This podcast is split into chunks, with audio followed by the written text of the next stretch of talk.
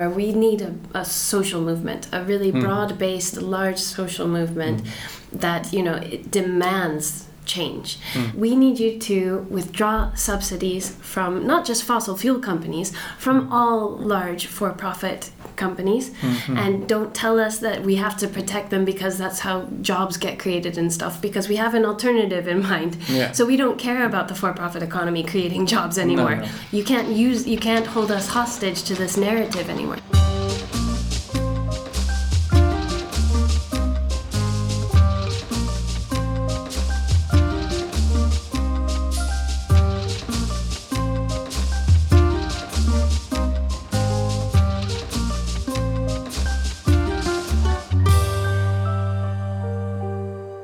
This is episode number 29 of Tillväxtparadigmet, the growth paradigm.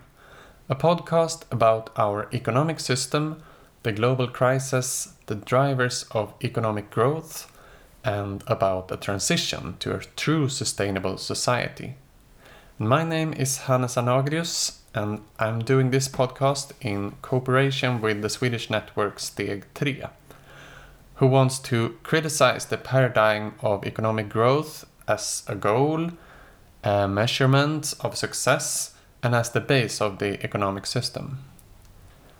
Most episodes of this podcast are in Swedish, but this one and also the previous and the episode number 13, 14, and 6 are in English. You can also find all episodes and more interesting blog texts and links, book tips, and arguments on the website tillväxtparadigmet.se. And this will be the second part of the conversation I had with Jennifer Hinton. Jennifer is a system researcher and an activist in the field of sustainable economy. She made her PhD about a not for profit economy where she examined the system dynamics of a not for profit economy compared to the dynamics of a profit driven economy. And how a not for profit economy could help us be less dependent on economic growth and help us enable a sustainable transition.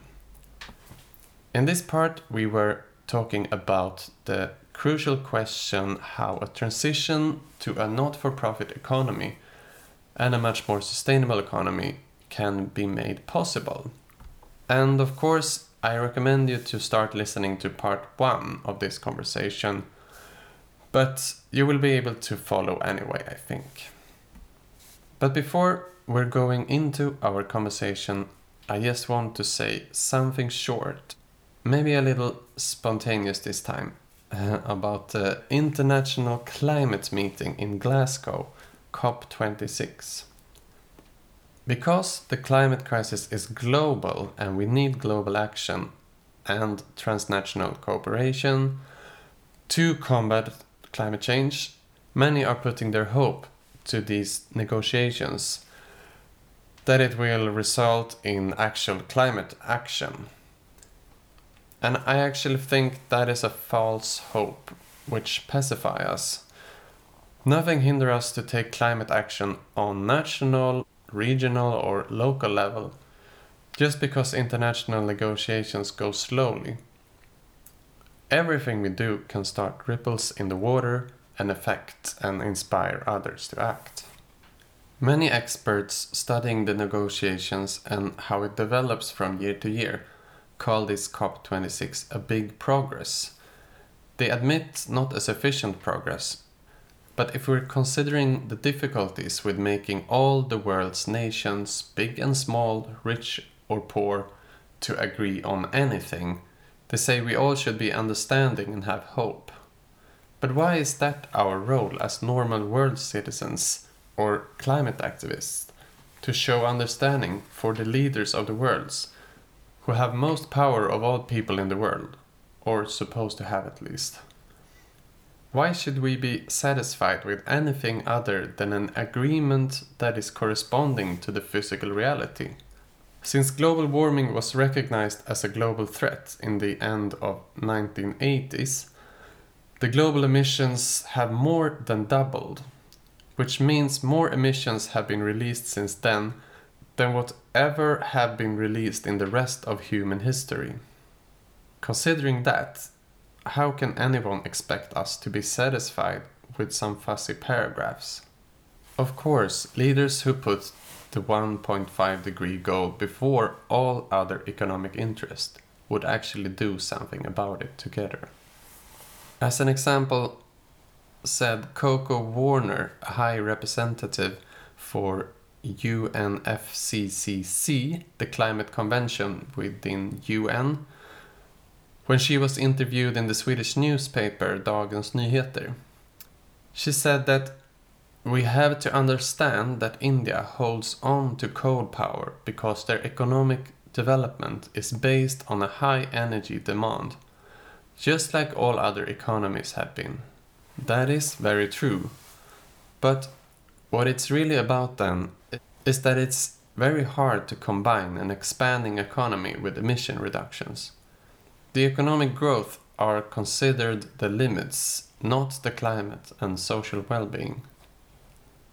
Of course, the richest countries, which have much, much higher ecological footprints per person than India, should take the lead and reduce emissions much faster than everybody else. So you might not think that India is a good example because they have good reasons to talk about economic development and economic growth, you could say, while Sweden or US have not.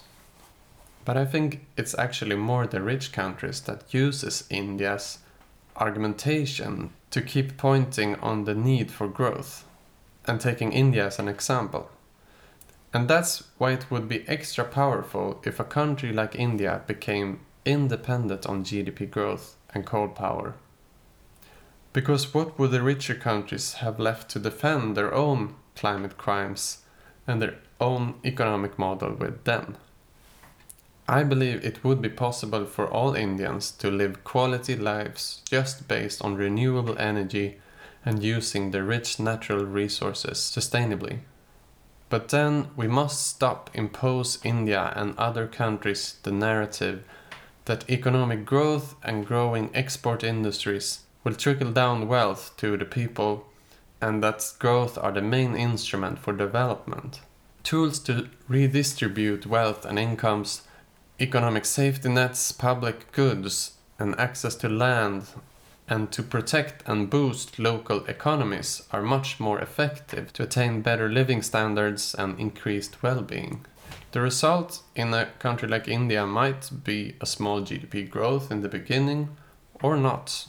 It doesn't matter with a sustainable design on the economy. I actually think that the COP meetings are starting in the wrong end.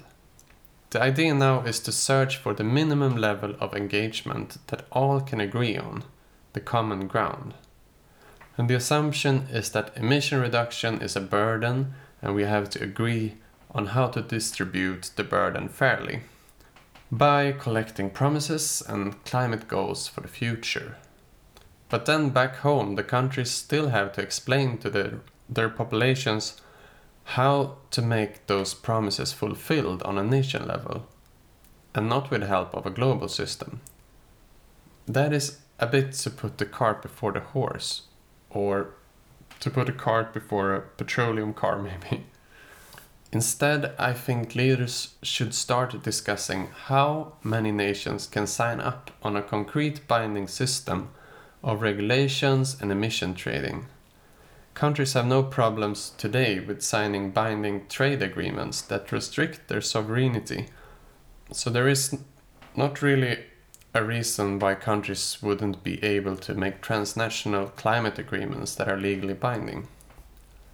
And instead of discussing how much money rich countries can consider contributing to investments in the global south, in renewable energy, uh, for example, instead, couldn't we just look at all the billions and billions of existing investments and loans that are today going into global south, boosting a total unsustainable agriculture, deforestation, mining, or industry sector, and actually robbing poor people on their natural resources, working hours for unacceptable low salaries.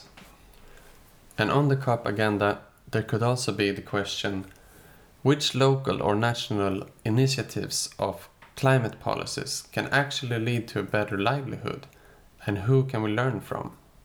Well, that would be a different starting point, I think, which could perhaps help climate action come to reality. Anyway, here is the conversation with Jennifer. You could argue that you could argue that not-for-profit companies they follow under the same competition Hmm. uh, as for-profit companies. Uh, so don't they also have to participate in this race to the bottom tendency? Um, how would you answer that? hmm Yeah, I think, you know, um, certainly some not for profit companies are caught up in the race to the bottom tendency in the current economy. And that's where it becomes important to, to also point out like, it's one thing for not for profit businesses to try to exist in a for profit economy, and it's another thing Mm. to think about how an entirely not for profit economy could Mm. be very different. Because I would argue that sort of the cooperation and competition mixture in a not-for-profit economy would be very different because you have Mm.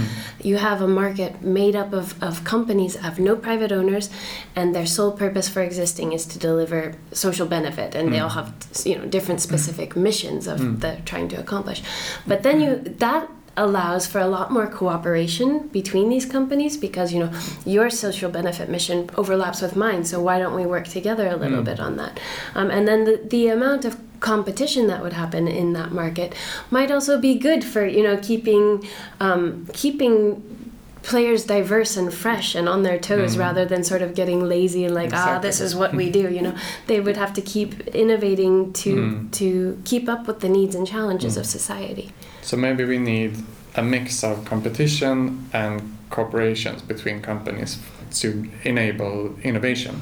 yes and the whole point there comes back to this very basic point of, of purpose Yeah. that it, w- in itself would not be good enough if the purpose is still private financial gain Mm. But exactly what you just said, like a different mixture of com- competition Mm. and cooperation, spurring innovation Mm.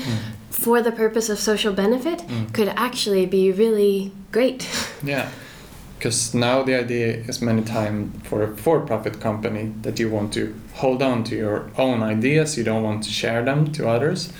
But in a not-for-profit company, why why wouldn't you share good ideas? Of course, they could be risky if, if another company like takes over your idea, and but if the purpose is social good, maybe it's okay, you know. yeah, and maybe it's actually good for your social benefit Yeah. mission for you to share it because it helps Exactly. you accomplish what you're set up to do. exactly. Yeah, so you see like a lot more like open access stuff happening Yeah. in not for profits. I mean, there's not Mm. much open access stuff happening in the for profit No. sector. No, the totally opposite actually. Mm. But but uh, you could say in in a market competition, uh, to be successful, you should offer goods in uh, with good quality and low prices. That's kind of the main idea. Mm. And to make the price uh, low, you have to cut costs. So if you are a not-for-profit company, you also have costs, but you can also see profit as a cost. You know, for uh, so if you're switching from prioritizing profit to the environment, for example, Mm. I'm just thinking that it could benefit you in the competition as well, right? I see a not for profit type of economy working in very different ways because the social benefit purpose isn't just for companies, it's also embedded in the way that consumers behave. So, Mm. like I mentioned before, like charity shops. Mm. If I go to a not for profit store and I buy something, um, and I know that it's 10 euros here, Mm. um, but it's like 8 euros at the other shop, I could get it cheaper over there, but this shop is actually putting the two extra euros into a social benefit purpose. Then, you know, as a consumer, I'm not guided by prices right now if I buy that 10 euro thing, Mm. right? I am actually guided by social benefit. Mm. And so it's, it changes the way the whole market acts because the consumers are guided by social benefit Mm. more in their decision making, and so are the companies. So it's not just like competition around prices anymore, it's competition around um, showing that you're using right? it well. To some extent, to some extent. But also, if you have You higher. have to have a certain amount of money to make that kind of decision. You know? Yes. Which comes back to the inequality thing, right? Yeah. That's a hard decision to make in a for profit economy unless you are in that handful of business owners group. Mm. But if you're out there like the rest of us just trying to make a living wage, then that's a hard decision to make. Mm. In a not for profit economy, which you know takes away that inequality pressure because there's no private owners Mm. accumulating the profit anymore Mm. and there's no built-in incentive to suppress wages anymore we would expect higher levels of equality and therefore more um, ability and increased ability for consumers to make those more value-based decisions Mm. rather than just guided by what's the cheapest thing I can get right now. Mm. But I would rather have, you know, a society where you, you're not. It's not possible to to buy those uh, goods that are produced in a very unethical way. You know, and that you Yes. shouldn't have that. No, but that's true. That's true. no, I mean also, yeah. Going back, Yeah. then there's also no inherent incentive in this Yeah. Mm. uh, socially driven economy to fight regulations that would protect the environment Yeah. and such. It would align more with their social benefit Exactly. purpose, um, whereas it goes against the financial gain purpose of Mm. for-profits. Hmm. There's an uh, interesting metaphor I, I saw in a, a documentary for a long time ago, uh, which described uh, stock market corporations as psychopaths. and it might sound very hard because people in the corporation are, of course, normal human beings. But if you look at the corporation, uh, it has the same legal rights as a physical human being and then you look at the criteria for a psychopath and it's quite accurate because if you're kind of only being nice to others if you gains uh, self-interest out of it or you can lie and cheat if you can get away with it you know Mhm. but you're only speaking truth if you have to you know. And all these uh, criteria it, it can be quite accurate on uh, large companies sometimes. Hmm it's just an interesting metaphor i think It is, and then like yeah, like, if they're Mm. set up just to like relentlessly pursue private financial gain, that's already like a psychopathic yeah tendency that we're like embedding in a legal institution, right? Yeah. So even if you are a manager in, in this kind of corporation, you you really want to make good. It's very hard with the structure, you know. Yes, and and like we said before, like uh, if the owners are dead set on getting a good return on their investment, and you Yeah. as a manager are sacrificing some of their returns to do good in the world, Yeah. you're not going to last in that company very long. No.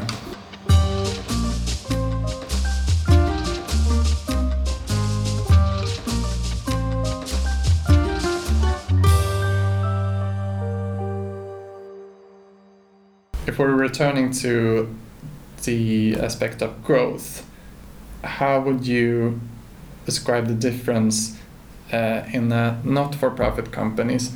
Because all companies they have to grow uh, at least in the beginning, right?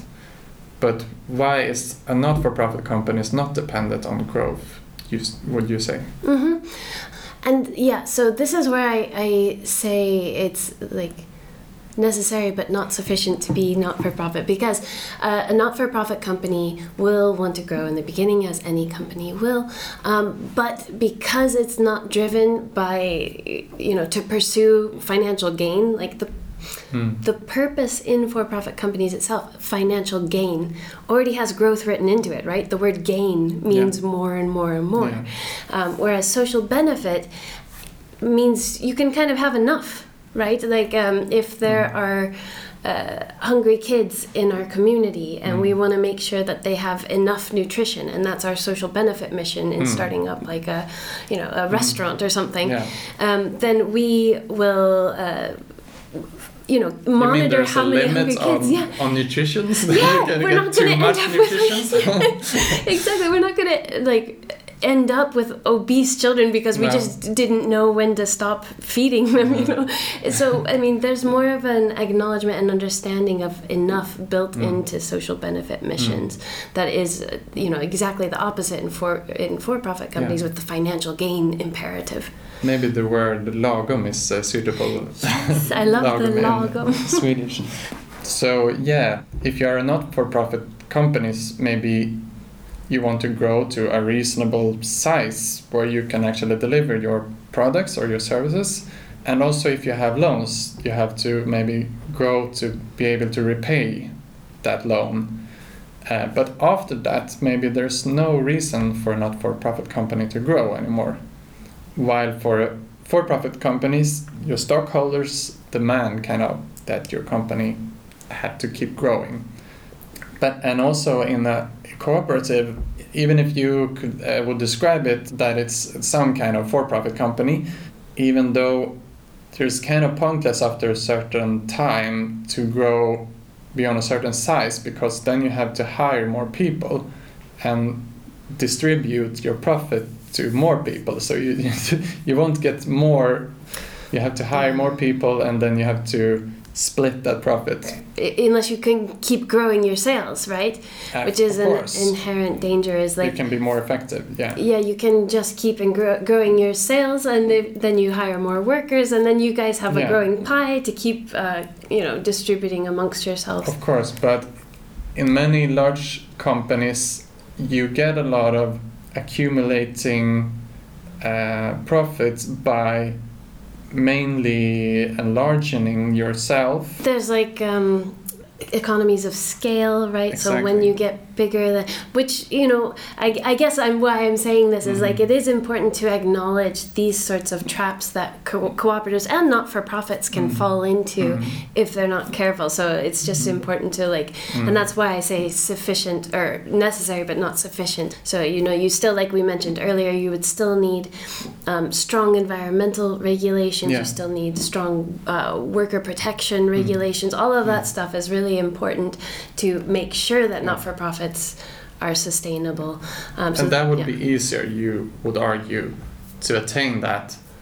Uh, mean stronger environmental regulations if you have a not-for-profit economy, right? Because then you then you don't have this uh, issue of uh, political capture.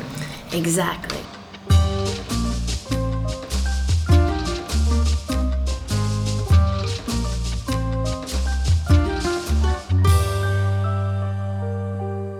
So um, now we have talked uh, a lot about the differences between for-profit companies and non-profit companies in many aspects.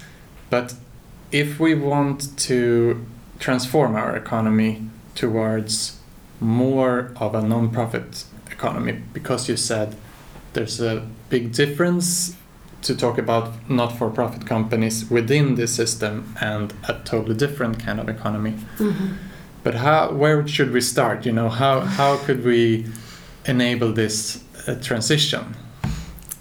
Yes, no, it, it's a big question, and it's a critical and important question, um, and it's so it's hard to say like where should we start because the way that I see it is this kind of change needs to start everywhere, Yeah. and I see that it already is in a lot of ways. Like we already see an increase in um, nonprofits doing business, which I think is a good thing because then it makes them less dependent on the for-profit economy. Um, we also see, uh, like you know, the rise of social enterprises, and a great portion of that is not-for-profit business. Um, we're seeing, you know, a change in like consumer priorities and also citizen priorities, where you know recent polls have shown that people want governments to focus more on the environment and inequality than on GDP growth, for Yeah. instance. So there's a lot of shifts that are already Mm. happening in the right direction, I would say. And Do so you have a concrete example of a successful not-for-profit company? Yeah. Um, so, well, quite a few. So, one company that I bring up often, uh, because I haven't done this empirical work for a while now, I've been mostly doing theoretical stuff, Yeah. um, is BRAC. Mm. So, BRAC is a company based in Bangladesh Mm. that started up in order to serve the social benefit mission of um, providing healthcare and education to rural Bangladeshis who Mhm. didn't have great access to those Okay. things. Um, so, you know, of course, with that social benefit mission, they could have gone the charity route and asked for government grants and been uh, dependent on philanthropy and all of that. Um, but the founder decided, no, we're actually going to bootstrap this and we're going to do it with business activities. And so they started up like uh, dairy and where they, you know, produce and sell dairy products. Um, they produce and sell sort of like furniture and goods for homes. So they have like retail shops where you can buy stuff from your for your house decorations and often the rural Bangladeshis themselves are making those products, so they're also employed through that. Um, they give microloans, so they have a lot of different business streams. So that's one example where it's, it's actually quite a large not-for-profit company in, um, let's say, a global South country Yeah. um, with doing lots of diverse business stuff. But then you can also find like um, there was a really cool bakery. Now I can't remember the name of it. A very cool bakery in Scotland, I think we found that was hmm. opened up as a, like a not-for-profit social enterprise, hmm. and their social benefit mission was to provide like healthy food and a nice place for the community to come together. Hmm. And so they were like just baking healthy, organic baked goods, bread, you mm-hmm. know, Yeah. muffins, these sorts of things. And then all of the profit went back into making healthy things and providing a mm. space for people to come together. Cool. So those are some concrete examples. Yeah. And you also think you are surprised by how many in, in countries, for example, US, that you think of a very capitalist country, you know, that how many people are actually employed by not-for-profit companies. Yes. And I mean, like I said before, unfortunately, a lot of nonprofits are still dependent on the for profit sector or Yes. the owners of the for profits, you know, for philanthropy Mm. and that sort of thing. But it is an, a really um, dynamic and vibrant sector. I mean, so I've just now remembered that this is probably a mostly Swedish audience listening to your podcast. So there are lots of So far, yeah. Great. Yeah, hoping to make that international. But just in case, you know, I'll throw some some Swedish examples out. So you might have heard of like Sigtuna Stiftelsen, Mm. um, which is a foundation that owns and operates a hotel in Sigtuna. Mm. And so that's you know a hotel is a pretty typical type of business, but Mm. that one is not for profit. Mm. And then there's Zita Bio here in Stockholm, which Mm. is you know a not for profit cinema. And so Mm. you can just find them you know all over the place Mm.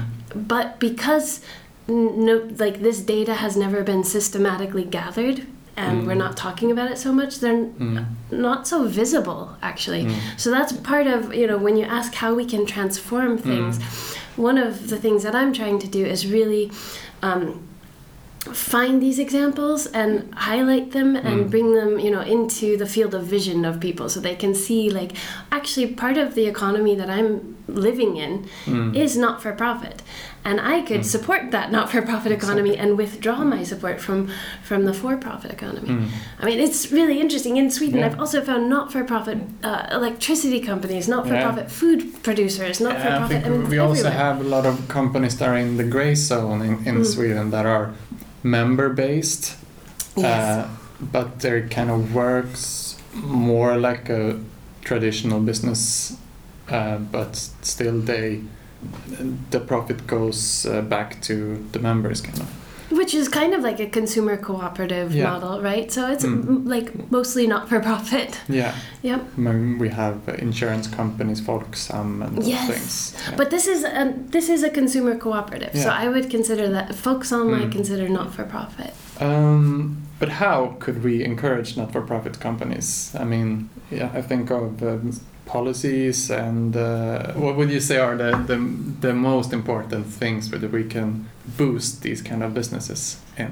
Right, and so that's where I say it kind of needs to start everywhere all at Yeah. once because it depends on which role Yeah. you're playing. So if you're an entrepreneur, you know, start your business up as a not-for-profit.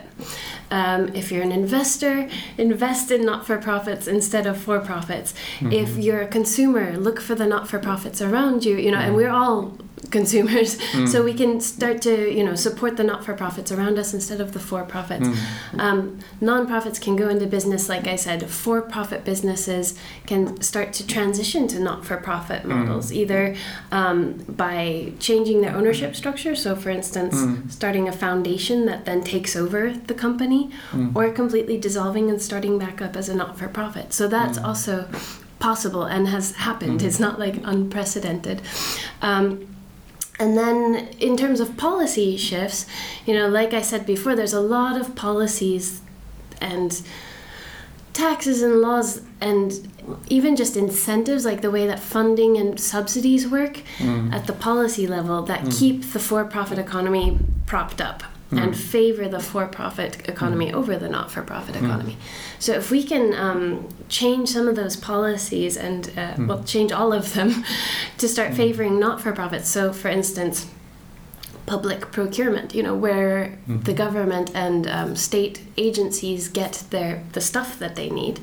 Um, for instance, the food in their cafeterias or the the laptops for their employees Yeah. that sort of stuff can start to to shift in a not-for-profit you know start to favor not-for-profit Mhm. uh, provisioners instead of for-profits Yeah. municipalities national governments all of these Mm. governmental agencies they buy stuff yeah, right yeah. they buy huge they buy amounts a of lot stuff of stuff. Yeah. and it has a big impact on the government or on the government on the economy and the economy's dynamics Mm. so if their public procurement policies Mm. start to favor not-for-profit Mm. players and sort of just like we're going to choose a not-for-profit pl- player Mm. over a for-profit Yeah. if we can find a good one. And they actually have the ability to do that because Yes. municipalities and the state are not for profit. You know? Exactly, and it aligns so much better. I mean, it's really easy to sell Mm. taxpayers on that because it's like, no, your your your tax money is going to go back into social benefit rather than the Mhm. the pockets of a few Yeah. uh, private owners, which drives me crazy. If you think about like in the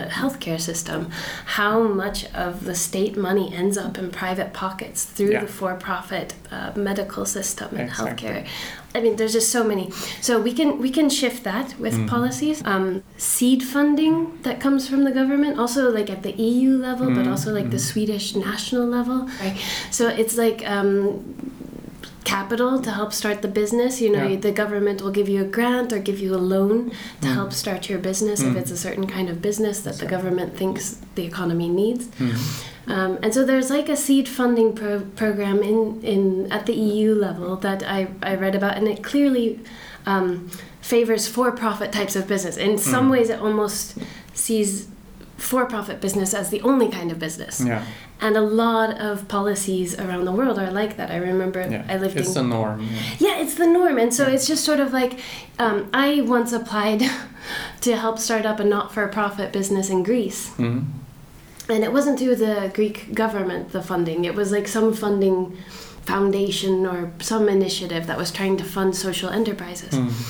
And we said that this was going to be a not for profit legal Yeah. entity. And they said, Yeah. well, then it's not a business.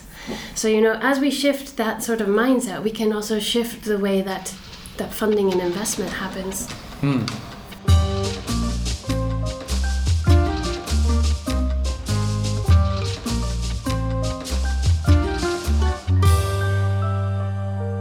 Speaking of investments, do you think there that we need new types of investing institutions or public investments to enable not-for-profit sector to grow? Yeah, um, yeah. So exactly th- what I was just saying about the seed funding Yes. um, and you know government grants and loans to start Mm. up not-for-profit businesses could be a really powerful thing. Mm. Also, just providing support. You know, um, like right now, if I want to start up a for-profit business, I can go to the Swedish government. There's like a, a Mm. little agency who will help me figure out how to start up my for-profit Yeah. business. But there's nobody there who do, who will help me really start Mm. up a not-for-profit business. They might help me start up a charity, but they think of those as two separate things. Mm. So if we could get some more like support there for Mm. people to start up not-for-profit businesses, Yeah.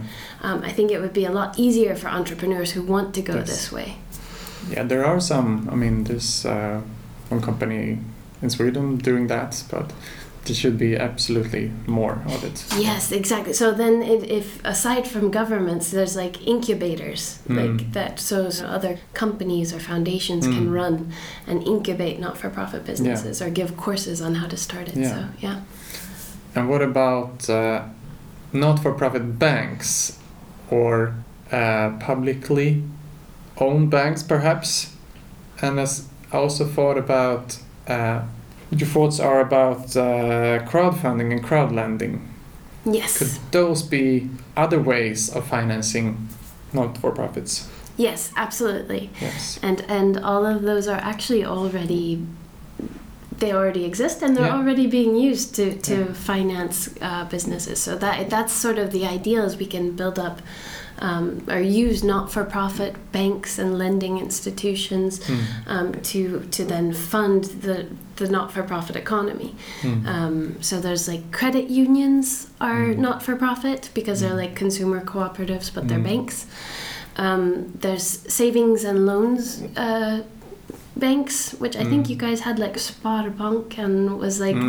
the sort of an agricultural Mm. savings and loans bank, but there's not a branch in Stockholm. Anyways, Mm. Mm. uh, but there's quite a bit of diversity in the types of, of not-for-profit banks that can do that. Um, Yeah, there are a few smaller banks in Sweden that do these things, but as I understand it, it's it's hard to be a small bank, you know, in Sweden because we have these four very large banks, and also they have to use the infrastructure that these large banks have built up, kind of. So um, maybe we need to do something there as well. Yes, I think definitely. So there's something to be said for like breaking up the big the players that are like too big to fail Yeah. because they're already even from a capitalist perspective they're too big for the economy's good. But Mm. from this perspective of trying to transition to a not-for-profit type of economy, I think breaking up some of these too large uh, companies is probably an important step that the government can take. Mm. Um, and also, like some of these, um, you know, there's talk in some spheres about some of the institutions or entities that are used for public good. Sort of like in Sweden, I think of Bank, bank ID or the Bank ID, know. Mhm. yeah, Mhm. um, or Swish.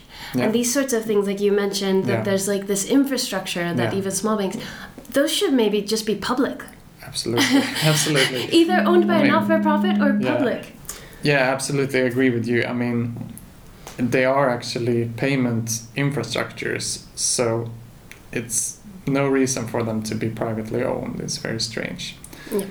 Uh, but how would I'm still uh, trying to figure out how we should do this transition, especially because there is kind of a vicious cycle where you identified this uh, political capture Mm. and that for-profit companies have a lot of influence on policies and uh, they of course want to promote policies that benefits themselves so how should we kind of break this circle you think And that's that's one of the wicked problems that we're faced with, right? And no matter what we want to do as a sustainability Yes. solution, we have to face this Mm. problem of public or of political capture.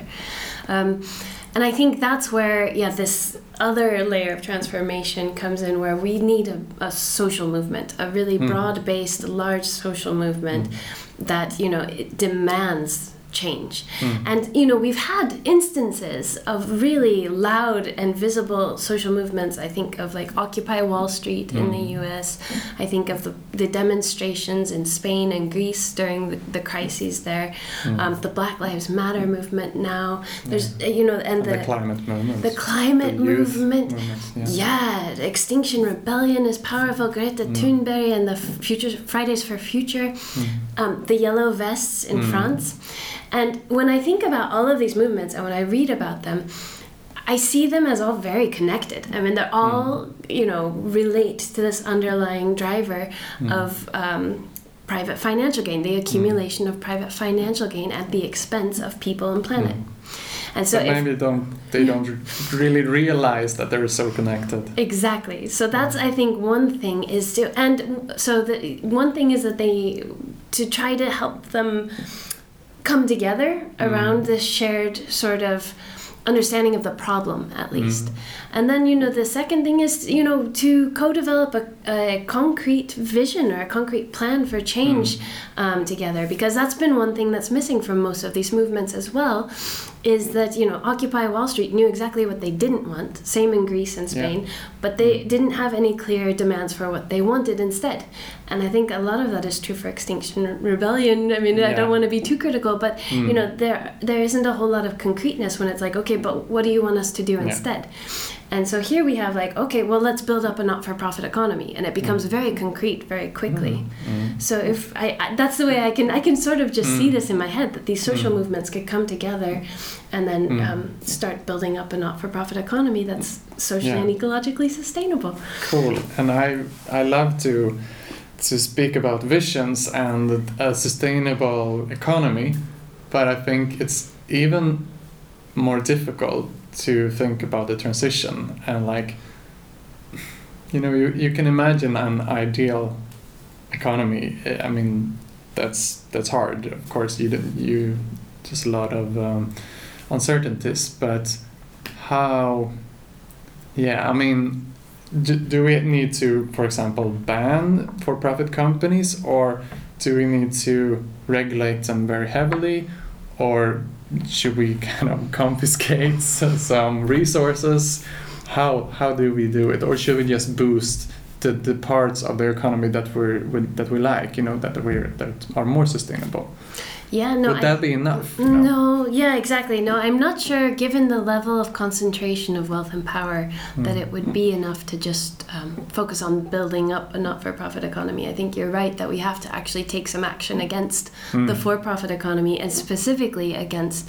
You know the the um, the ones that I mentioned earlier at the extreme end of the spectrum, the most for profit, the the transnational, the most involved with political capture Exactly. we have to get there first and so i think um, you know the smaller like family owned restaurants that happen to, f- to be for profit i'm not so worried about No. but we can start by so if we say we have a social a broad-based social movement and we have gotten the attention of policymakers so we have this top down bottom up dialogue happening. We say okay mm. we need you to withdraw subsidies from not just fossil fuel companies from mm. all large for-profit companies. Mm. Um, we need you to regulate them in these more serious ways and don't tell us that we have to protect them because that's how jobs get created and stuff because we have an alternative in mind Yeah. so we don't care about the for-profit economy creating jobs anymore no. you can't use you can't hold us hostage to this narrative anymore because i think that's part of the problem right Hmm. is there are often demands for like take away their subsidies and regulate them better but then it's like oh but we can't Hmm. What do that because jobs? jobs, Yeah, yeah. or you know but then if and then um, often activists Hmm. are sort of you hear crickets because they don't know how to counter that but if you have jobs aren't uh, like a product that you should produce, you know. jobs are something you need to do to make something, you know. So. Yeah, exactly. And what what jobs for what, right? And Yeah. then it comes back to is it for financial gain for a few a handful of owners? Is that really what we want to do? Is that what we want to be held hostage to? Hmm. Or, you know, can we have this totally different kind of economy? And once we have that in our heads and there's like a collective hmm. understanding of that, I think it can be so powerful because then we can't be held hostage by this narrative anymore of No. like, but we need Facebook and Microsoft and Monsanto and I know we, we need those infrastructures that are. I mean, we need maybe. I don't know if we need, but I, I think we need social media in some form. For now, it's a part of our infrastructure, but is it a good idea to have just one company owning everything? Exactly. Is it is it a good idea to have it even for profit? yeah, And that's the thing. Is like you know I I, yeah, I started thinking about it, and it's like with healthcare was one mm. of the key ones for me. It's like that nothing in healthcare should be for profit because we're talking about people's health. Yeah. And it shouldn't be up to whether people can afford it, and it shouldn't be whether the government can afford it. We mm. should all just have healthcare. Oh, you meant that was your starting point. That was a starting point. Yeah. this, And then you expand it and it's like, okay, but what about mm. food? Oh no, for profit mm. shouldn't be in food either. And then you expand that well, oh, what about clothing? And then you Yeah. know, you just keep going and it's like But is actually there we some sector that that you think profit could be a good idea? Because I mean, the argument goes that striving for profit is a good incentive for innovation. It's a good incentive for new thinking. You know. Exactly, and that's no, I do So- not adhere you to that. it's a good idea sometimes? No, I don't. You I don't? and and I don't think it's a necessary in, uh, incentive. The profit motive. No. Um, so I can point to like hundreds of different innovations that have happened in order to Mhm. solve society's needs and challenges, not Yeah. to make money, right? So if you think about the first vaccines, Hmm. the first roads, the first Yeah. light bulbs, all of these things were innovations Mm. that happened from, you know, because humans are Mm. innately creative. And a lot of it is also state-funded research. You know, A lot of I mean, it has been not for profit. the Computers, internet, for example. You know. computers, the internet, all of that was was uh, Mm. public universities Hmm. with public funds. There was no So- profit motive involved at all. It was creative, Hmm. uh, problem-solving Yeah. people, you know, innovating. And then companies are making the profit out of it. Yes. So in fact, it's the exact opposite. It's almost like we have innovation despite the for-profit economy, Mm. not because of it. Like I think, yeah, social Yeah, media. but you need have. some kind of system to incentivize innovation, I think. And if you just take away the profit motive, I think you need something else, you know. And and of course there are. Uh, I think there's it's built in in many people's uh, human nature that you want to make good, you want to create, you want to make new things, but I think one important thing that we have talked about before in this podcast, if you have like um, economic stab- stability and you know that you're going to get your salaries in many years ahead or uh, basic income, for example, then maybe that would boost creativity as well. So you can actually create as much as you can with your knowledge. Uh, maybe you don't have to be rich to do that, you know, or Exactly. Yeah, yeah, exactly. I mean, it's Mm. already there, and especially like you say, I think, um, and it's not. I think there's data showing that once you get financial security off of the table for people, Hmm. then the profit motive, uh, or you know, the motivation of getting more money for doing something Hmm. doesn't actually spur people to do better work or to do more work.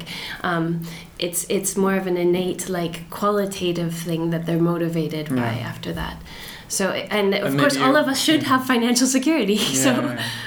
and maybe you can think more freely as well. I mean, if you're if you're very focused on uh, making innovations that are for profit, it's going to be some specific types of innovations. You know, not yes. so. If you want to like uh, have a broader spectrum of creativity, maybe you should have uh, more innovations that are not for profit. Yeah, and I think like uh, I've had a conversations, a couple of conversations with people who are innovating in social media and tech sphere, um, and they are very cons- they like my model a lot because they're very Mm. concerned that you know uh, they're gonna the only way they can get funding to expand their ideas or to support their innovation Mm. is through venture capitalists in Silicon Valley, and then it's just Mhm. going to get you know. Um, create a monster basically out of their innovation Mm. that they wanted to be widely Yeah. accessible to everybody and instead it's going to be like no but the way that we can make the most money off of this is Mm. by making it exclusive and Mm. by you know Yeah. so So many good ideas are kind of changed by the way they're going into this uh, narrow, narrow structure.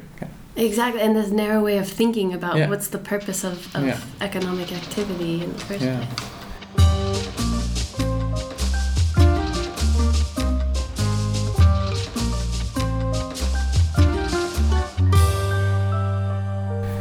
And just one last thought: When do you think it's appropriate with not-for-profit companies to provide a certain service, and when do you think it's appropriate to actually have it as public welfare?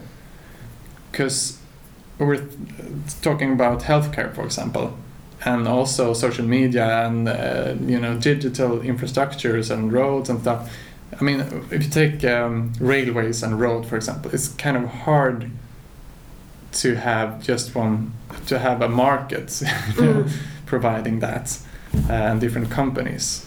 I would say yeah you you have tried that in many experiments with like the uh, the electricity infrastructure in Sweden, for example, and it's it's not like a real market, I would say.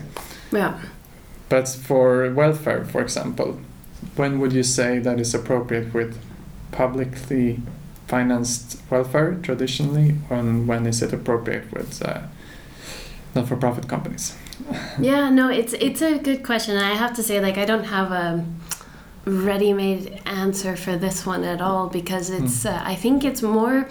This one is more con- context-based for me. Yeah. Is you know, um, I think that the for-profit economy is prone to taking over the world, so we have to get away from it. And then, but then within this realm of not-for-profit types of economies, there's actually a lot of di- room for diversity. Hmm. So you could have, um, you know, if Sweden, for instance, decides that it wants a largely public welfare system and Mm. just a smaller not-for-profit market, that's okay. That's a not-for-profit type of economy.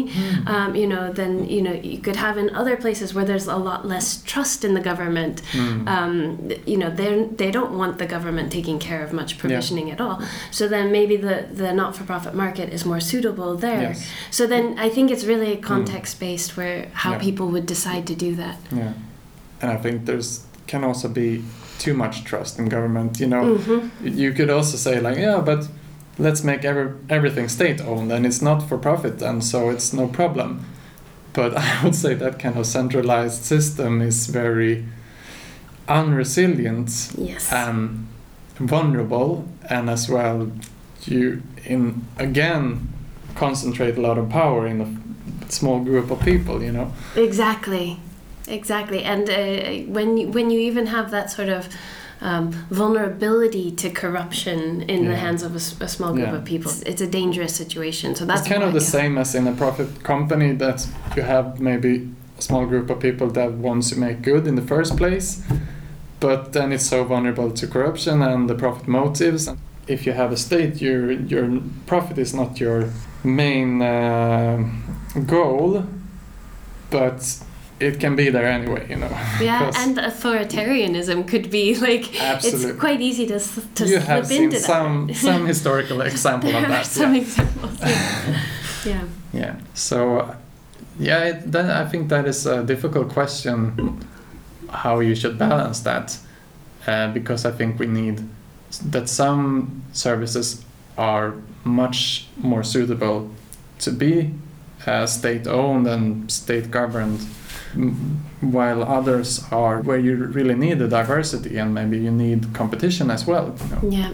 Yeah, and I think like that another part of that like contextual factor is how big a place is, you know, so Yeah. Sweden is geographically quite large, but population wise is not that large. No. So maybe it could be a bit more centralized. Whereas if you have a really large country, I'm Mm. thinking of like India, for instance, or something, Mm. you wouldn't necessarily want it very centralized. But maybe there's an important role in both of these countries for mu- municipalities, like the city level, Mm. to to um, pro- provide goods and services Yeah. alongside a not-for-profit market. Mm. Because again, you don't want like a Mm. maybe like the power being concentrated in the hands of a, a mayor and some city No. bureaucrats either. So It's always the power issue. always, E- yeah. e- even in the, the local context. You know. Mm. Okay, it has been very interesting to talk with you. Yeah, same for me. Thank you. Great questions. Great discussion. Great answers. So thank you very much, Jennifer, for contributing with your knowledge. Thank you, Hannes. And that was the whole conversation. Next episode is going to be in Swedish and be about what's actually driving the enormous and growing inequalities in the world and in Sweden. Guess what? It has to do with the inbuilt dynamics in our economic and financial system.